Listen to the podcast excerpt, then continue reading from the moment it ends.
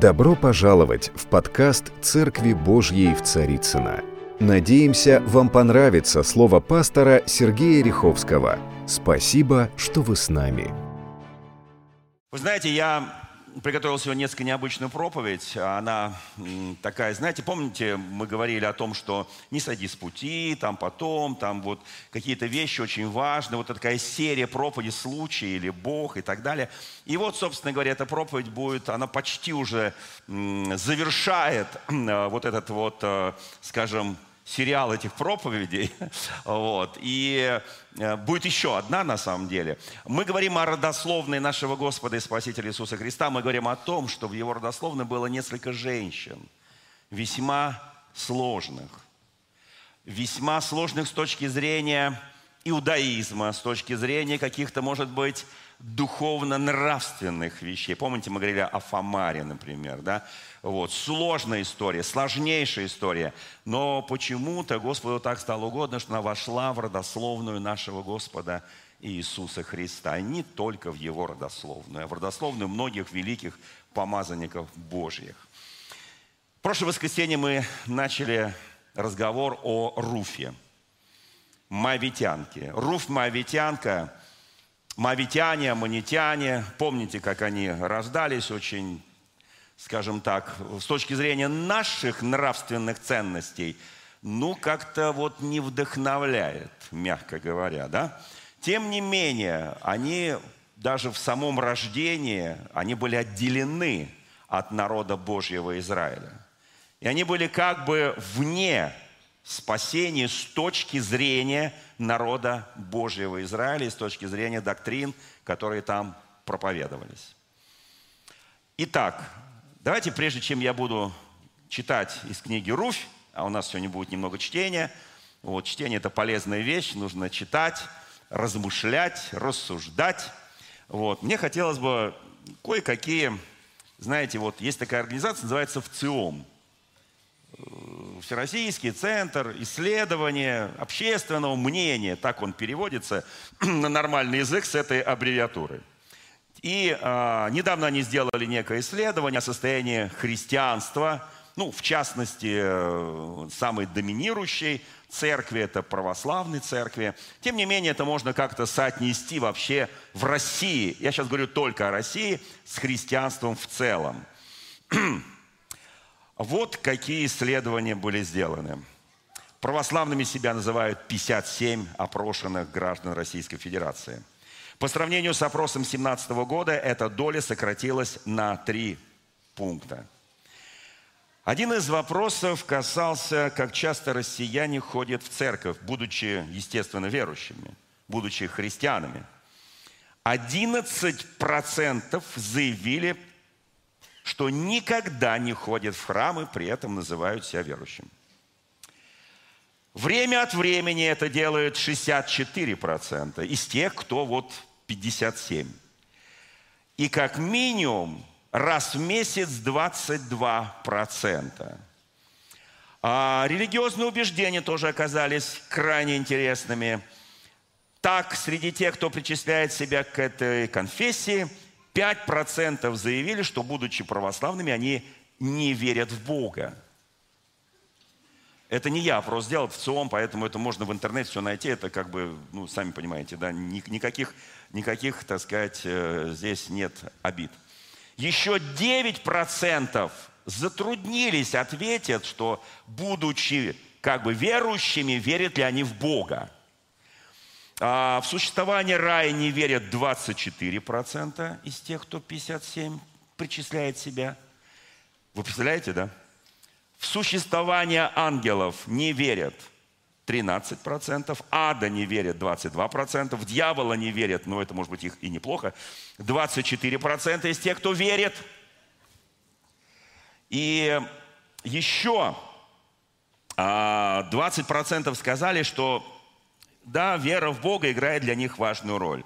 Еще 36%, что довольно важную роль. Для 30% не слишком важному, а 10% вообще не имеет значения. То есть вот такой, понимаете, такая средняя температура по российской больнице под названием христианство. Будь то православие, будь то католики, будь то протестанты, я думаю, что цифра не сильно отличается. И это печальная цифра на самом деле, потому что эта цифра показывает нам, что как-то не очень все хорошо через 30 с небольшим лет новой России, которая должна была пробудиться, которая вернулась к вере отцов своих, которая строит храмы, строит э, молитвенные дома и так далее. И вот что-то оно где-то не сработало. Статистика удручающая.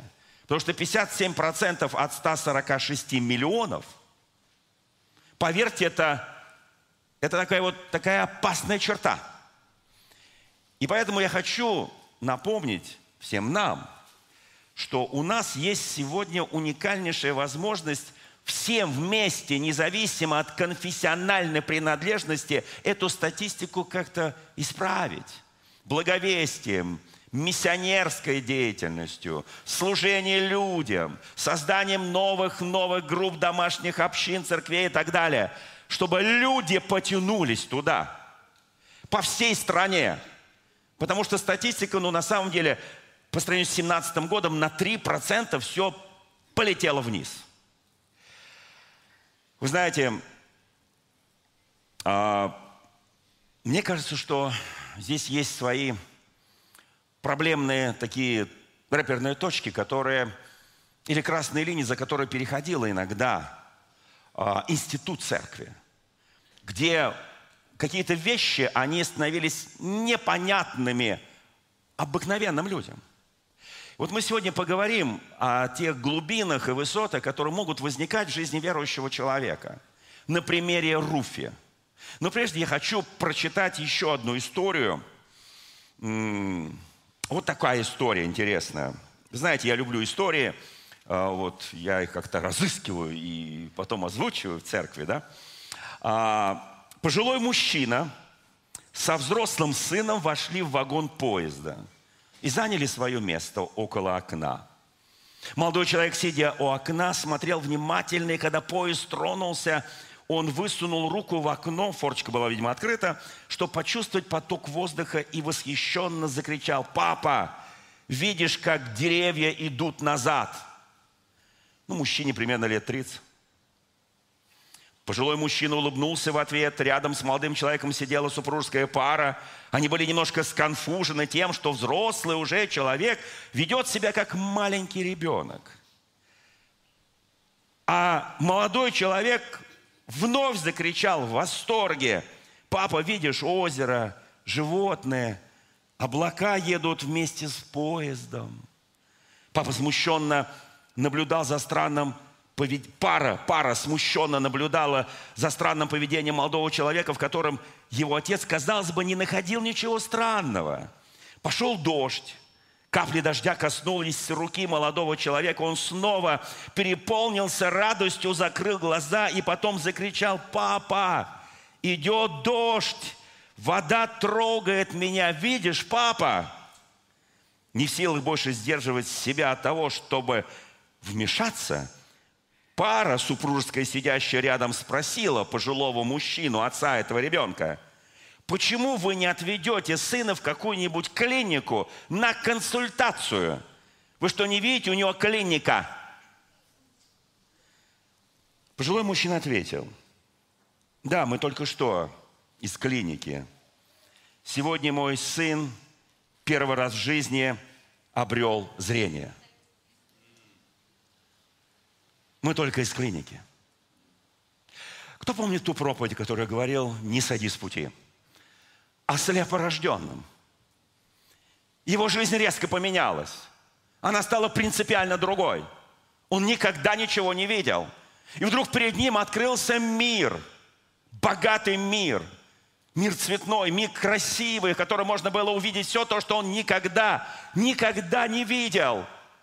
И он смотрел на этот мир, удивлялся этому миру, пытался понять его – Резко все поменялось, ценности поменялись, к нему отношение поменялось, от него стали по-другому все требовать. Его даже стали религиозные вожди оскорблять за то, что он позволил Иисусу себя исцелить. Вы знаете, вот эта вот история, она очень удивительная. Мы часто делаем выводы, не зная ситуации. Когда мы сейчас будем говорить о Руфе, мы будем понимать, что не всегда мы до конца владеем вот той информацией, которую сегодня Олег, ты говорил, вот эта информация, мы не знаем то, что кто владеет информацией, но по сути он владеет миром. Мы с вами владеем библейской информацией. Мы знаем все от альфы до омеги. Кто помнит, мы каждый год прочитываем Библию от начала до конца. Мы читаем и еще раз перечитываем, и еще раз перечитываем, и еще раз перечитываем. Один человек спросил, затем вы так много читаете. Кто-то ему ответил, а вы сколько раз в день кушаете? Он говорит, стараюсь себя сдерживать всего пять раз. Три основных и два полдника перед сном. То есть пять раз. А читать не надо. Это духовная пища это духовное здоровье, это наша жизнь. Вы знаете, еще одна очень короткая история, перед тем, как я перейду к Руфе. А да, притча, скажу, тоже хорошая. Вот, мне, мне вообще нравятся такие вот притчи, они житейские, они понятные, да. Вот. И вообще проповедь моя сегодня называется очень просто. Свекровь, сапог и теща. Вот такое чудо название проповеди. Свекровь. Кто знает, что такое свекровь? Кто является сейчас в этом зале, те, кто нас смотрит, там будут смотреть тысячи людей. Кто сейчас в роли свекрови? Поднимите руку свекрови, свекрови. Не густо. А теща? Теща еще меньше? Не понял, что происходит с нашей общиной. У нас же как бы многодетные, все такое прочее. У нас есть, да, есть, да. А сапоги у кого-то есть? Есть, конечно. Ну, давайте так. Еще одна маленькая история перед э, такой вот затравочкой. Да. Села бабочка-однодневка. Кто видел бабочку-однодневку? Она рождается, когда заря приходит, и умирает, когда закат приходит. Есть, так, есть в природе такие бабочки-однодневки. Может быть, кто-то видел, кто-то не видел, но это не важно, они есть в реальности. Села бабочка-однодневка на многолетнюю бруснику. Ну, бруснику все знают, да? И начала восторгаться всем, что смогла увидеть за этот день. Солнце-то какое доброе, красивое, говорила бабочка-однодневка. Рос, ро, роса росы, никакие самоцветы с ней не сравняются. А луг-то какой зеленый, а небо какое синее, а воздух. У меня даже не хватает слов, чтобы описать его. Одно только могу сказать. Слава Богу за все бабочка-однодневка, она живет всего один день. И она так восхищается всем, что видит. Она не может надышаться этим воздухом, она не может насмотреться на эту красоту. Мы-то проходим мимо, мы все это топчем, мы дышим, как обычно, и даже не думаем, что это благодать, что это Божье благословение для нас. Мы просто вот живем и живем, вот живем и живем. Мы потеряли где-то необходимость и вообще потребность восхищаться жизнью. Очень часто мы смотрим на мир под призмой негативизма. Нам кажется, все рушится, все в этом мире, оно подлежит разрушению. Мы часто не видим ту красоту, которую создал Бог. Мы часто живем в этих негативных вещах и поэтому не замечаем. Бабочка, однодневка, она увидела то, что многие люди уже не видят. Надо же, сказала брусничка – сколько лет живу, а ничего этого не замечала. И вслух сказала, ну ничего, бабочка, завтра ты к этому уже привыкнешь. Завтра. Завтра для меня уже не будет. Печально ответила бабочка, навсегда закрывая глаза. И брусничка – со стыдом призналась себе, что почти за сто лет своей жизни она не увидела самого главного, не оценила всего того, что увидела эта бабочка за один единственный день в своей жизни. Я очень хочу, друзья мои, жизнь на самом деле, она как один день. Это нам кажется, она долгая, длинная. В молодости мы так думаем. В моем возрасте так уже никто не думает. Потому что все прекрасно понимают, что вот что-то как-то уже, вот уже, и, и вот и ты уже перед престолом. И ты понимаешь, Бог, создавший вот всю эту вселенную, эту землю, всю эту красоту, Он хочет, чтобы мы радовались и наслаждались. А знаете, ведь завтра же может и не быть. Вот эта история мне представляется она крайне поучительная. Она важная. Не будем такими брусничками, которые, да это я видел, да это я знаю, да это уже неинтересно, и все. Как только мы перестаем удивляться, мы теряем что-то важное, что-то главное в этом жизни. Как только мы перестаем общаться вот с тем, что Бог создал, люди, вот окружающая природа, как только мы перестаем удивляться, мы что-то теряем. Ну а теперь давайте так. Теперь уже сама проповедь. Ну, хотя это была такая прелюдия к проповеди. Вы знаете, однажды известный священник, отец Александр Мень, с которым Господь так случилось, это не от меня зависело, дал мне возможность познакомиться, подружиться, общаться. Я продолжаю дружить с его семьей, с его сыном, ну и так далее и тому подобное. Удивительная семья. Известный священник, автор огромного количества книг. Православный священник, отец Александр Мень. Вот что он сказал. Он много чего сказал, и я иногда это использую в проповеди. Это не мое, это его, поэтому Ему, ему однажды задали вопрос, что делать, если не можешь простить себя за свои же проступки? Ведь осознание греха приводит к неизбывшему отчаянию. Осознание греха, оно мешает тебе встать в полный рост в этой жизни. Тебя глушит отчаяние – приходит уныние, приходит депрессия, и ты не знаешь, как выйти из этого. И вот что он отвечает. Покаяние. Я сначала, когда впервые это прочитал, это было очень давно, я как даже внутренне поспорил с отцом Александром. Вы знаете, он был убит в 1990 году. Я был на его похоронах и, так далее. И каждый год мы приезжаем в Симхоз, это под Сергиевым Посадом, на место его убийства – мы вспоминаем 9 сентября эти страшные события со, со многими его учениками. И вот что он ответил. Покаяние не есть осознание греха. Очень спорная мысль, да? Но интересная. Покаяние не есть осознание греха. Осознать грех может и человек, совершенно лишенный какой-либо веры. На самом деле это так. Ой, прости, согрешил, нечаянно, то сделал глупости там, э, вот, и знаешь, не хотел. Вот, ну так получилось, ну извини. Ну, переценил себя, недоценил тебя там и прочее, прочее. Или себя недоценил. Покаяние есть великая радость. Когда я смотрю на многих христиан, иногда мне представляется, что люди в постоянном каком-то процессе осознания греха. И этот процесс бесконечен. Он не имеет завершения. Это какой-то тупик. Вы знаете, эта бабочка могла один день прожить и радоваться, брусничка живет все время и постоянно в унынии. Ей уже эти роса не кажутся жемчугом или там бриллиантами. Ей уже воздух тоже как-то, ну, воздух и воздух.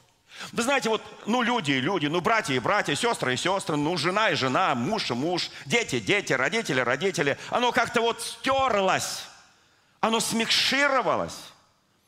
Вы знаете, покаяние есть великая радость. Когда я смотрю на человека, который христианин, я понимаю, что он носитель этой радуйтесь. Радуйтесь. Помните, апостол Павел пишет в послании, радуйтесь, радуйтесь. Еще раз говорю, радуйтесь, радуйтесь, радуйтесь. Человека верующего можно определить по его радости – Потому что когда мне человек приходит и говорит, я христианин, он такой весь унылый, угрюмый, ему вообще не интересно ни церковь, ни Бог, ни Библия, вообще ничего, ни праведность вообще. Я не хочу быть таким христианином. Он уже присытился всем этим.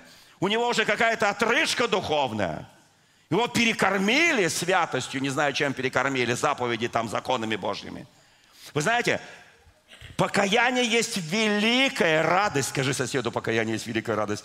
Постарайся вызвать на лице соседа улыбку, хотя бы какую-нибудь улыбку, хотя бы подобие улыбки, чтобы хотя бы человек улыбнулся, и хотя бы он имел вид э, христианина, э, который... Э, покаяние есть великая радость. Вспомните картину Рембрандта «Блудный сын». У меня, между прочим, на дома висит, ну, копия, понятно, потому что иначе мне пришлось продать пол Москвы, чтобы ее купить. Вы знаете, блудный сын – он пришел к Отцу.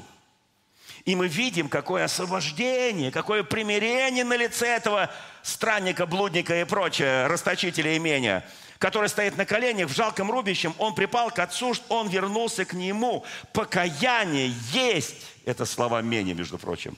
Покаяние есть возвращение души к свету, к истине, возвращение к Богу. Вот что есть покаяние, не просто осознание того, что я сделал глупость что я согрешил, что я промахнулся мимо цели.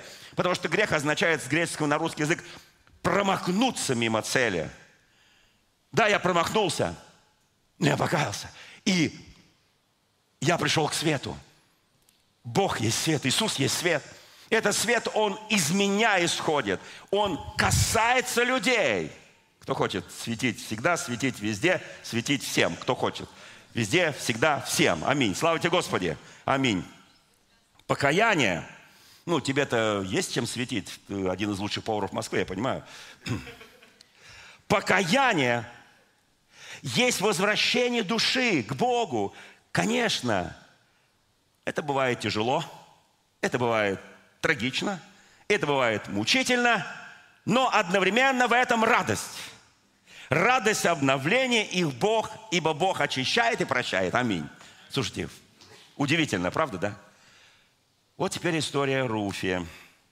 Итак, первая глава. В Израиле голод, на Филемских полях несколько лет голода. Ну, примерно где-то от 7 до 10 лет голода. И она убегает вместе с мужем. Не знаю, кто был инициатор. Наимень по имени Приятное, по-русски ее имя. Они убегают вместе на Моавитские поля. А там нет голода – если посмотрите по карте, на самом деле это не так уж и далеко. Моавитские поля. Вообще Израиль, там можно, ну, за день, может быть, ты его не пройдешь, но на машине ты его проедешь туда-сюда пару раз в день. Слушайте, на самом деле это очень компактно все.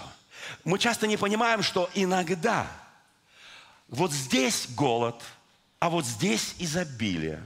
И нам очень хочется отсюда перейти сюда. Потому что так хочется. А потом здесь приходят тоже проблемы. У тебя умирает муж, у тебя умирают оба твоих сына, которые были женаты на дочерях Моавицких. И ты теряешь все. И вдруг ты слышишь, там опять урожай, там опять все хорошо. И ты принимаешь решение вернуться туда. И ты возвращаешься с одной невесткой, потому что другая идти хотела, но наименее ее отговорила, а Руфь осталась.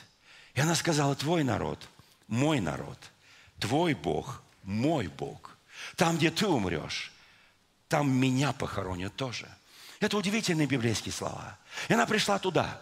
И весь город Вифлеем, в переводе на русский язык, город хлеба, пришел в движение. Сказали, Наиминь вернулась через 10 лет. Она потеряла мужа, она потеряла двух сыновей, и с ней какая-то чужеземная полуязыческая невестка по имени Руфь. Она пришла. Знаете, может быть, там уже дом был перекошен ее, может быть, 10 лет за ним никто не наблюдал, может быть, там все заросло. Она пришла к разбитому корыту. Она уходила, думая спасти детей. Знаете, мы часто принимаем решение, как спасти детей. Мы делаем какие-то планы, вот здесь надо сохранить, здесь надо уберечь. Вы знаете, конечно, может быть, вот все остальные, они остались в Вифлееме, ну, я так думаю. Практически никто не ушел. Она ушла. Но всему случай. И этот случай был допущен Богом. Знаете, вообще Бог через случай, помните, я говорил в прошлое воскресенье, что Бог расставляет силки, чтобы мы не ушли от того, чтобы Он нас привел в правильное место, в правильное время. Он расставляет силки. И нам кажется, о, дьявол, ты мне мешаешь идти туда. Нет, это часто Бог ставит селки. И нам кажется, почему нет той свободы, о которой я мечтал. Бог говорит, я хочу, чтобы поработить тебя себе. Не кому-то из людей, а себе. Вы знаете, итак, вторая глава. Вот они пришли, там ячмень как раз, жатва началась ячменя. У Наимени был родственник, прямо начинается вторая глава. И сказала Руфь Моавитянке, Наимени, я пойду на поле, буду подбирать колосья по следам того, у кого найду благоволение.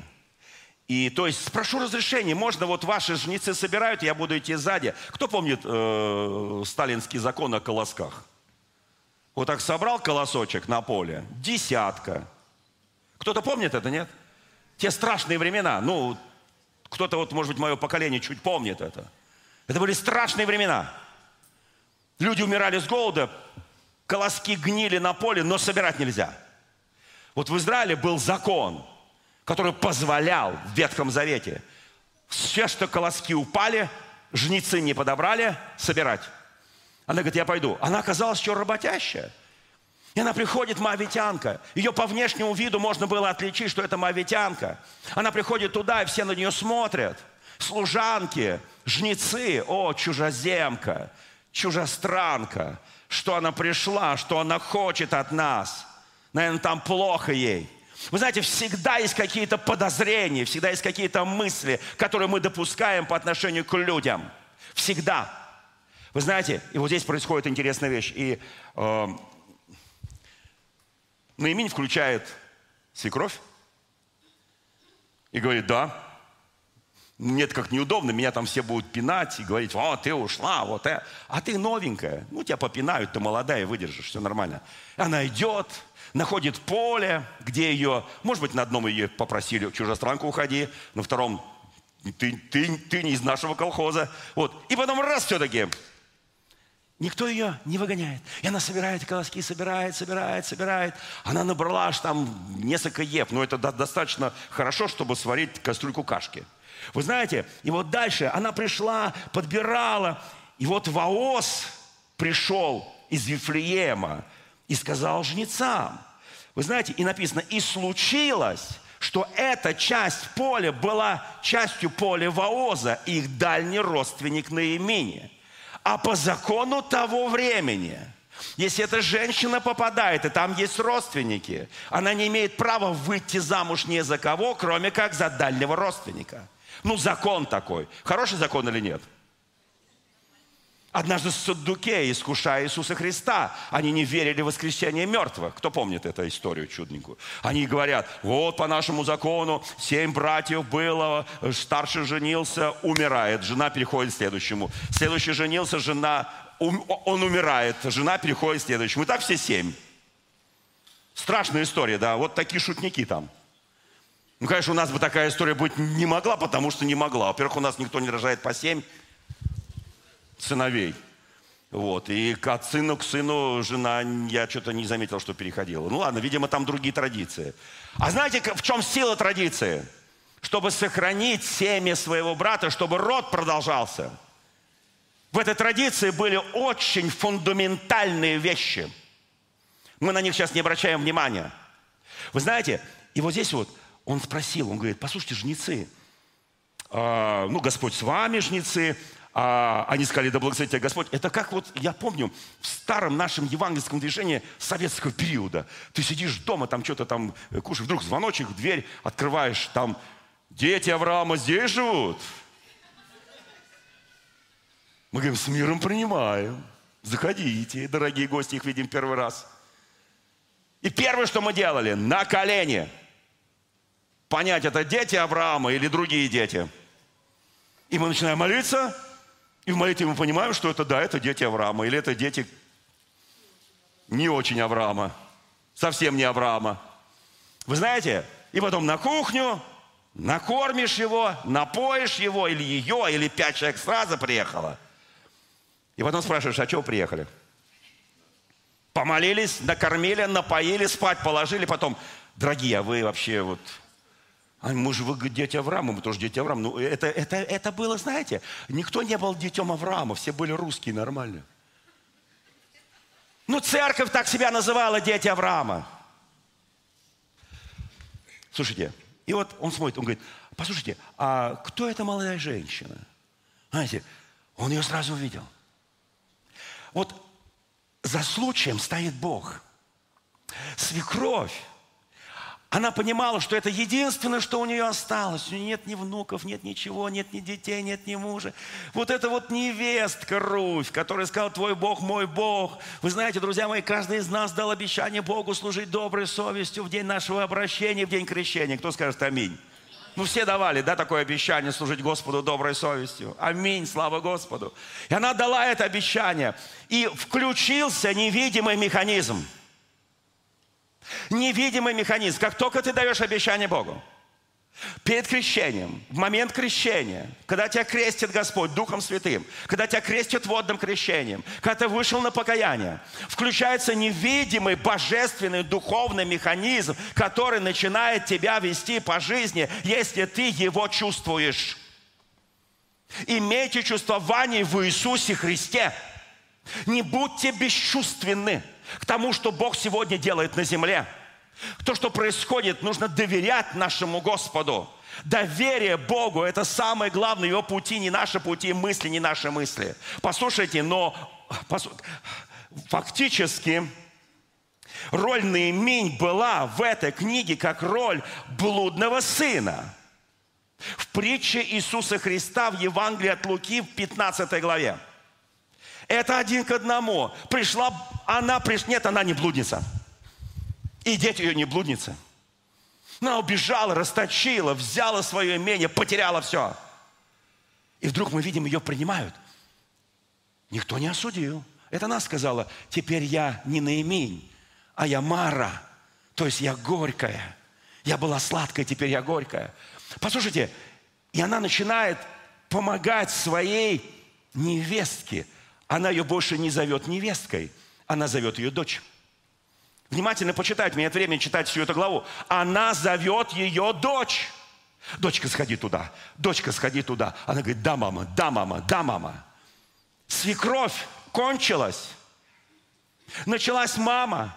Мама, которая заботится, мама, которая хочет, чтобы что-то получилось у этой мавитянки, которая не из народа Божьего. И вообще мавитяне, манитяне не имеют права быть в народе Божьем. Ну, закон такой. Послушайте, и вот дальше – и слуга говорит, это вот та женщина, которая мавитянка, пришедшая с наимению. А, она говорит, я хочу подбирать, если вы не против. Мы ей разрешили, пришла, ходит здесь с раннего утра. Мало бывает она дома. И сказал Ваос Руфе, послушай, дочь моя. Он дальний родственник, уже в годах. Послушай, дочь моя. То есть он к ней обращается точно так, как к ней обращается наимень. Потому что хорошую дали характеристику, что трудяга, она все делает, она заботится о своей свекрови.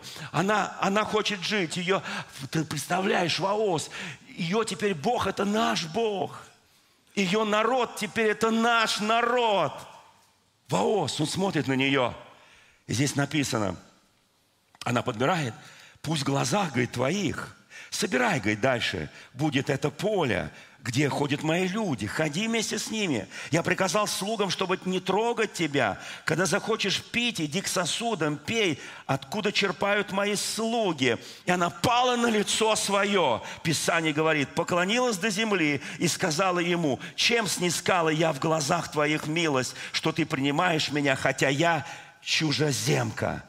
Ваос отвечал и сказал, мне было сказано – все, что ты сделала для свекрови своей, по смерти мужа ее, то, что ты сделала, оставила отца, оставила мать, твою родину, пришла к народу, которого ты не знала вчера и третьего дня. Да воздаст тебе Господь за это дело твое, и да будет тебе полная награда от Господа, Бога Израилева, которому ты пришла, чтобы успокоиться под его крыльями. Слушайте, он пророк – он начинает ей пророчествовать. Слушайте, друзья мои, я не хочу, чтобы мы прожили, жили как брусничка. Вот каждый день, она почти сто лет живет. Кто в лесу собирал бруснику, сто лет живет. Эти скажут специалисты в этой области. А вот Писание говорит, живите так, как будто это день последний. Живите так, будто вот бабочка-однодневка. Живите так, как будто завтрашний день может не прийти. Живите так, выкладывая, выкладываясь полностью. Живите такой насыщенной христианской жизнью. Все, что может делать твоя рука, делай как для Господа. Максимально делай как для Господа. Делай как для Господа. Слушайте, это вызов. Мы хотим, чтобы наша страна покаялась. Мы хотим, чтобы эта статистика в Сомске не была такой страшной. Не была такой, знаете, вот тупиковой. Как будто все, как будто вот, вот, вот что дальше – а дальше происходит удивительное событие. И он разрешает ей даже поесть с ними. Потом отсыпал ей еще то, что собрали. Помните? Она приходит домой, такая радостная, говорит, мама. Поднимите руку, кто из э, невесток зовет свою свекровь мамой. Есть несколько особых людей, благодатных, благословенных. Да, я вижу, там муж поднимает руку своей жены. Да, слава Богу. И она говорит, доченька, ну где ты была, ты столько принесла. А ты знаешь, наш дальний родственник, я случайно попала на его поле. Я случайно попала на его поле. И он меня разрешил. И я сама собирала. И он мне еще насыпал ячменя. Послушай, мама, что-то происходит. И Наимень понимает, что-то происходит. И она включает уже не только свекровь, она включает маму. Ее задача выдать свою невестку, свою дочку замуж. Хорошая задача или плохая? Хорошая. Женские голоса в основном, да. Хорошая, конечно, хорошая. Наимень пришла как блудный сын. Но она привела с собой Руфь в Вифлеем – в город хлеба, чтобы заложить основу для дома Давида и для дома Иисуса Христа. Услышьте меня, пожалуйста. Она как блудная пришла. Когда читаешь родословную Христа, там не все так однозначно, не все так понятно. Что-то возмущает, что-то мы не понимаем. Мы живем в своем аквариуме 21 века, они живут там. Несколько веков до послушайте, до нашего 21 века. И мы их часто не понимаем. И вот здесь происходит уникальное. И тогда ее мама говорит Руфи, послушай, это человек особенный, у нас дальний родственник. Она на что-то намекает. Может быть, Руф еще до конца не знает законы этого народа. Хотя, возможно, женщины, две женщины сели вечером, делать нечего, э, гаджетов нет, телевизора нет, что там еще, вообще ничего нет, вообще ничего нет – Ничего нет, кроме вот, э, вот этого аппарата, который может говорить. Язык. Язык. И вот они говорят, говорят, говорят, говорят, говорят, говорят, говорят. А у женщин это особый аппарат. Кто скажет, аминь, слава Богу. Аминь, слава Богу. Если это аппарат не кормить, а как может мужчина кормить аппарат вот этой женщины? Говорить с ней. Вы, наверное, подумали, там мясо, икра. Нет, друзья мои, просто говорить. Это все, кто женаты, все, все это знают. Ну, в общем, так. Третья глава. «И сказала Наимень, слушай, дочь моя, я знаю, что жатва ячменя заканчивается. И я знаю, что урожай на поле Ваоза очень большой. И я знаю, что эту ночь в радости он проведет там, где он собирает. Он будет спать в каком-то из, э, э в каком-то месте там, где-то там там под телегой, там, я не знаю, там скирда какая-нибудь стоит. я знаю, что так будет, потому что так было всегда. Я знаю хорошо своего родственника. Послушай, и вот она им, она дает совет. Знаете, все сегодня отдыхают просто.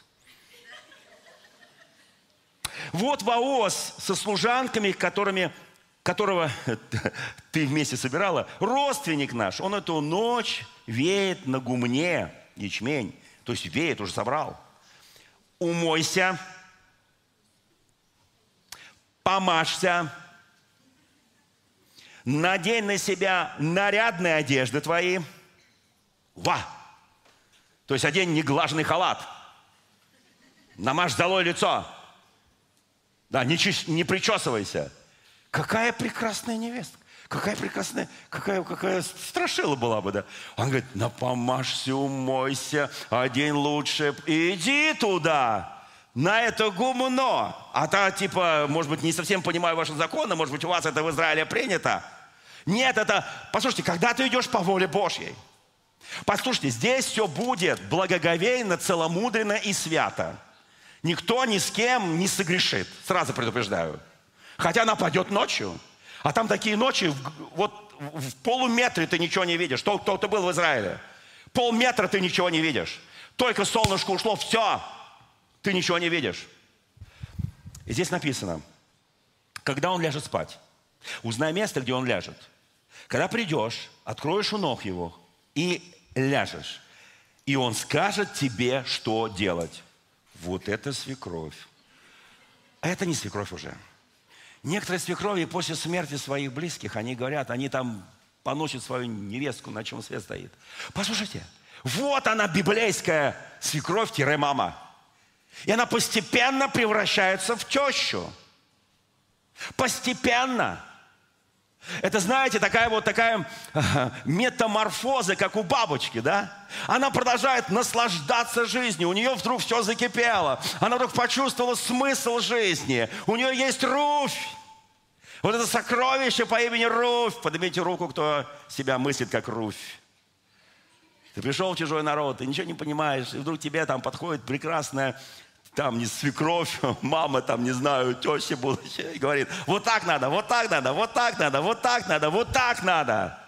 И ты в послушании. Слушай, какое смирение. Она же не знает, чем все кончится.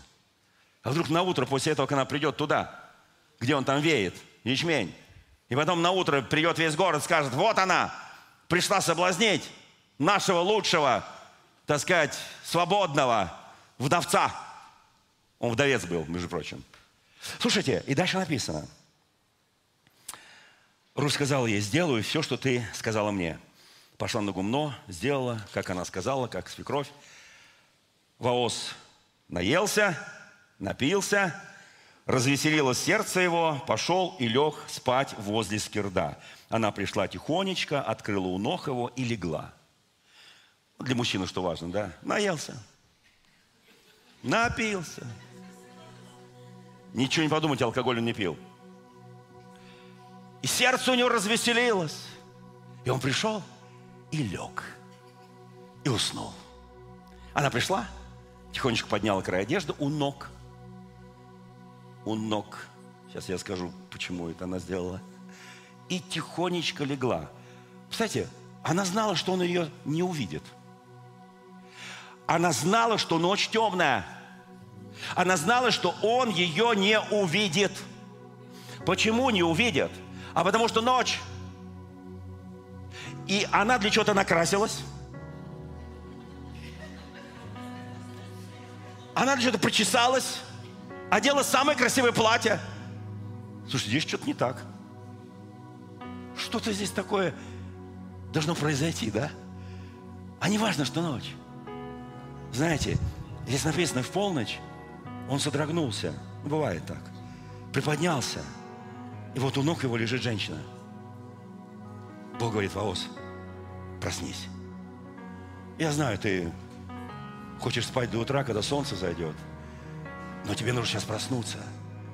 Потому что у твоих ног лежит прабабушка великого царя Давида. Ты еще не знаешь, Воос, что сегодня ночью она сделает тебе предложение. Не ты ей. Ты ее старше там в два раза по возрасту. А она тебе. И ты будешь отспаривать ее. Спорить со своим родственником. Этот спор будет 50 на 50. И в какой-то момент твое сердце ёкнет. Но смотри внимательно. Это Руфь. И сказал Ваос, кто ты? Он ее не видит. Она ответила, он с ней только днем разговаривал, а ночью уже не узнал. Потому что темно. Я Руфь, раба твоя. И она делает ему предложение. Простри крыло твое на рабу твою, ибо ты родственник. По-русски, покрой меня краем одежды твоей. Крыло – это край, воскрыльями одежд. Крыло – это край одежды. Покрой меня. Это означает, ты принял мое предложение. Она ему говорит, я хочу, чтобы ты стал моим мужем. Слушайте, кому это нравится? Поднимите э, руку, кто в этом зале делал предложение своему мужу. Таким по-библейским. Есть так? Есть две. Вау!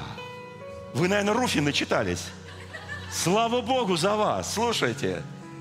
Вот бывают вот такие вещи, пути Божьи не наши пути. Его мысли не наши мысли.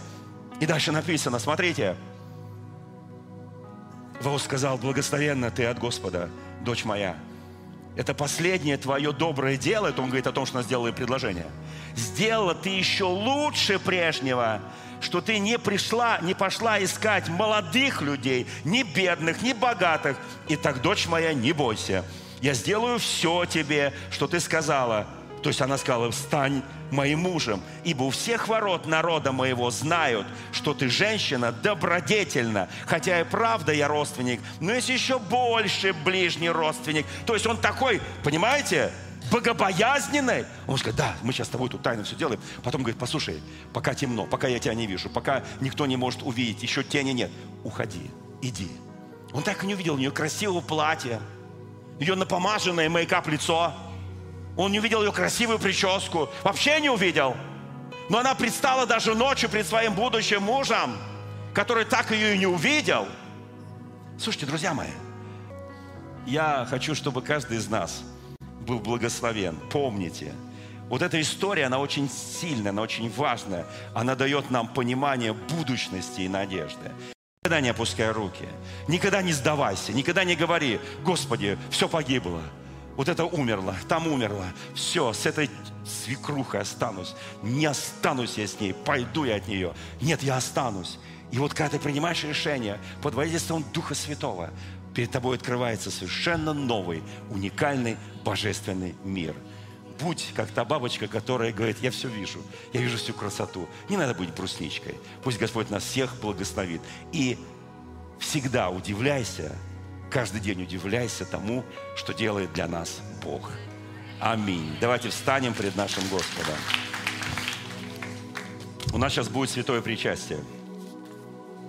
Господь милосердный, я прошу Тебя, Боже, все, что прозвучало сейчас, Господи, в Слове Твоем, из книги Руфь. Я прошу Тебя, Господи, чтобы каждый из нас увидел эти чудеса, эти божественные знамения, которые даны были Тобой для этого семейства, чтобы когда-то на этой земле, Господи, пришел Спаситель Иисус Христос – мы так благодарны Тебе, Господи, что эта женщина Руфь оказалась настолько богобоязненной, настолько, Господи, посвященной, настолько, Господи, верной, настолько, Господи, она приняла народ, которым она никогда не могла быть. Она приняла веру, она приняла Бога. Благословляю, Господи, каждого человека на этом месте. И пусть этот пример для нас будет великим примером послушания и посвящения Тебе, Господь, во имя Иисуса Христа. Аминь. Дорогие друзья, спасибо, что были с нами. И до встречи на следующей неделе на подкасте «Церкви Божьей в Царицына.